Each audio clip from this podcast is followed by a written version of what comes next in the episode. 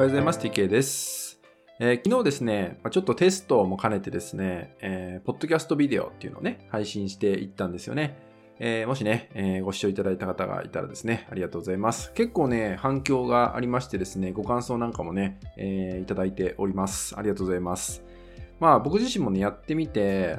結構面白いなって思ったし、これ続けられるかもしれないなって思ったんで、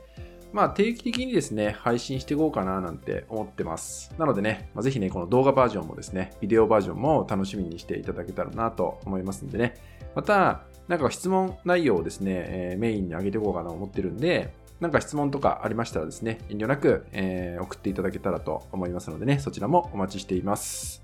はい、じゃあ今回はですね、えー333回目ってことでね、僕ね、33って数字が非常に好きでですね、まあ、インスタの ID なんかもね、まあ、TK スタジオ33とかね、その33っていうのを使ったりしてるんで、まあ、今日はですね、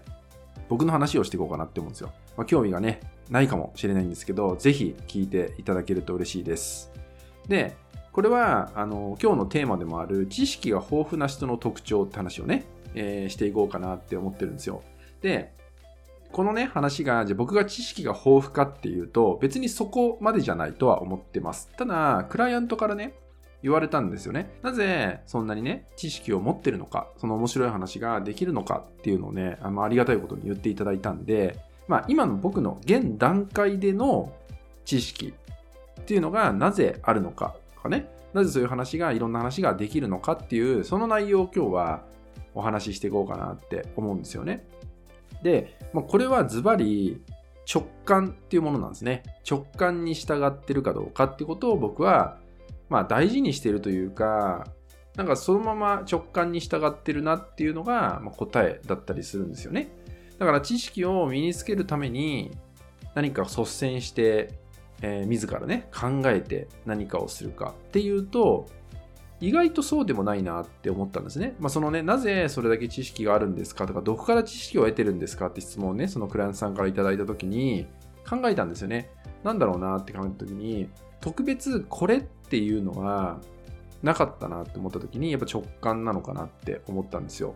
で、この直感って結構面白いなって思ってよく考えてみると。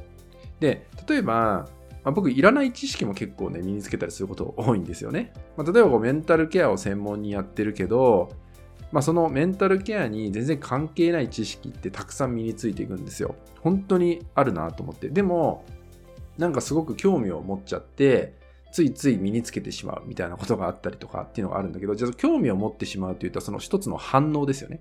反応っていうのがどこから起こるのかっていうと直感っていうものになるんですね。じゃあどういうことかっていうと、例えば、えー僕電車に乗るのが好きなんで、その電車に乗るときに、あの、駅の中の本屋さんによるんですね。で本屋さんによって、なんか面白い本ないかなっていうノリで、まあ、本屋さんを眺めるんですよ。その時に、なんかタイトルを見て、パッと目に入ったものに、一回ね、その本を見てみるわけですよ。パラパラっと見てみて、なんか内容がね、あ、面白そうだな、読みやすそうだなって思ったものを、まあ、購入して、その電車に乗りながら読むみたいなことをやったりとかね。そういうことを結構するんですよね。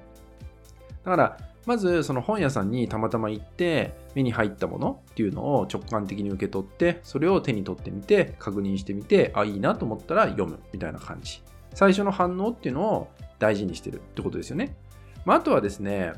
まあ、結構僕ね寝る前スマホ触るなとか皆さんに言うにもかかわらず僕は結構スマホ見てるんですよ。で YouTube とか見るんだけどこの YouTube のどんなチャンネルどんな番組を見るかっていうのを特に決めてはいなくてたまたま目に入ったものを見るんですけど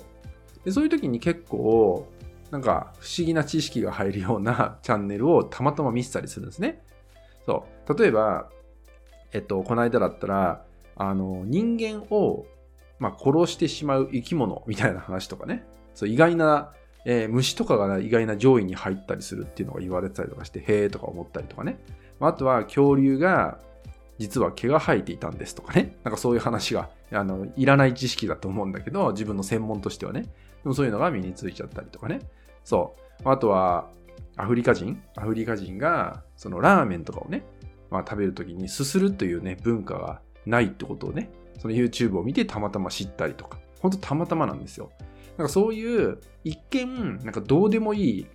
知識に思えると思うんだけど、自分のね、やることにおいては。だけど、その話のネタになったりとか、自分も、ああ、そうなんだっていうふうに、こう、面白くね、楽しく身につけることができる知識だったりするとかって、これ全部直感ってものなんですね。たまたま受け取るっていうのを大事にしてるってこと。だから、パッとそのタイトルを見て、面白そうだなと思ったものは、